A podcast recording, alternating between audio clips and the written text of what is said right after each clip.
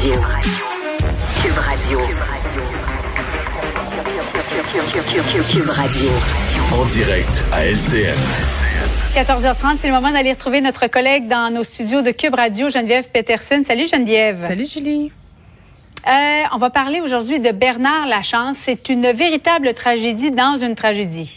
Oui, c'est une histoire euh, d'une tristesse sans nom. Puis il faut dire, moi, avant l'année mm. passée, je ne savais pas c'était qui Bernard euh, Lachance, là, qui a connu, euh, on le sait maintenant, là, un moment de gloire euh, assez temporaire. Là.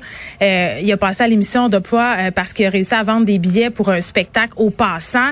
puis ça lui a donné une certaine notoriété. Puis moi, moi, je savais pas. Moi, j'étais au contact du contenu de Bernard Lachance sur les médias sociaux l'an passé, en plein cœur de la pandémie, parce qu'il partageait beaucoup de vidéos qui mettaient en finalement des théories du complot. Puis pourquoi je l'ai connu, c'est parce que mhm. des acteurs de la sphère complotiste, des gens euh, qui sont des influenceurs euh, des théories du complot au Québec, ben partageaient ces affaires. Puis ce qu'il disait en fait, Bernard, la chance c'était que bon, euh, l'épidémie de grippe espagnole, ça avait été inventé comme la le, le SRAS, la grippe, sais, le, le, le, coronavirus et surtout le, le, VIH, le SIDA dont il était atteint.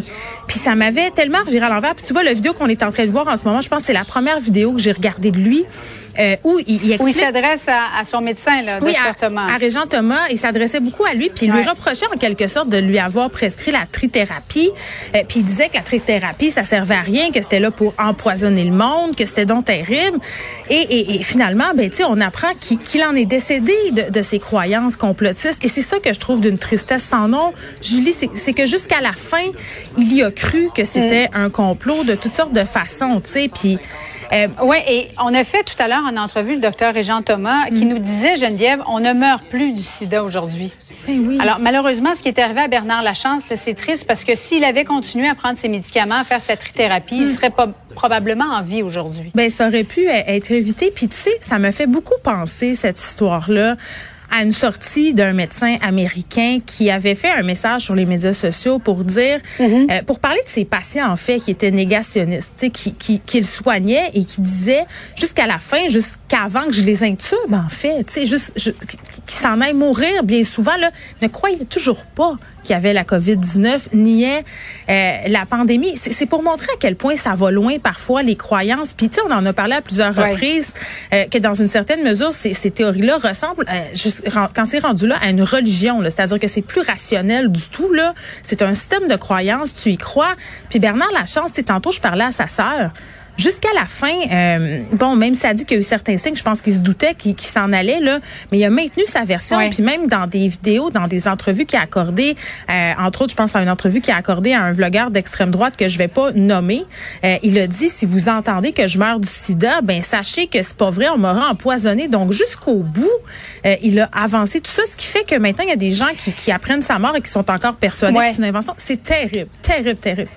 Et ce qui est dommage aussi, docteur Thomas nous disait qu'il en a mm. influencé d'autres. Ben oui. euh, docteur Thomas recevait des, des, patients qui étaient atteints du sida qui disaient, ben moi j'ai entendu euh, Bernard Lachance dire mm. que non, euh, les produits naturels ça fonctionnait bien, lui en prend, mm. se sent en, pleine pleine forme. Donc ça c'est dommage parce que ça a eu quand même un écho et de la portée sur d'autres personnes atteintes de sida. Et moi ça me faisait penser à cette chanteuse country Geneviève, mais qui heureusement s'est réveillée. Euh, malheureusement, ça a pris. Il a, fallu qu'elle se rende, oui, jusqu'à la mort. Elle en est décédée de la COVID-19. Elle voulait pas se faire vacciner voulait pas que sa famille et son conjoint mm. se fassent vacciner. Et elle a demandé à son conjoint sur son lit de mort, promets-moi que tu vas aller te faire vacciner. À sa famille, promettez-moi que vous allez pouvoir euh, encourager les gens à le faire, parce que moi, j'y ai jamais cru, mais finalement, c'est vrai et j'en suis décédée. Oui, puis il y a deux affaires euh, dans ce que tu viens de dire que je trouve importantes. Tu as parlé des produits naturels. Euh, tu sais, sa sœur m'en parlait tantôt, Lise Lachance, euh, il prenait ça.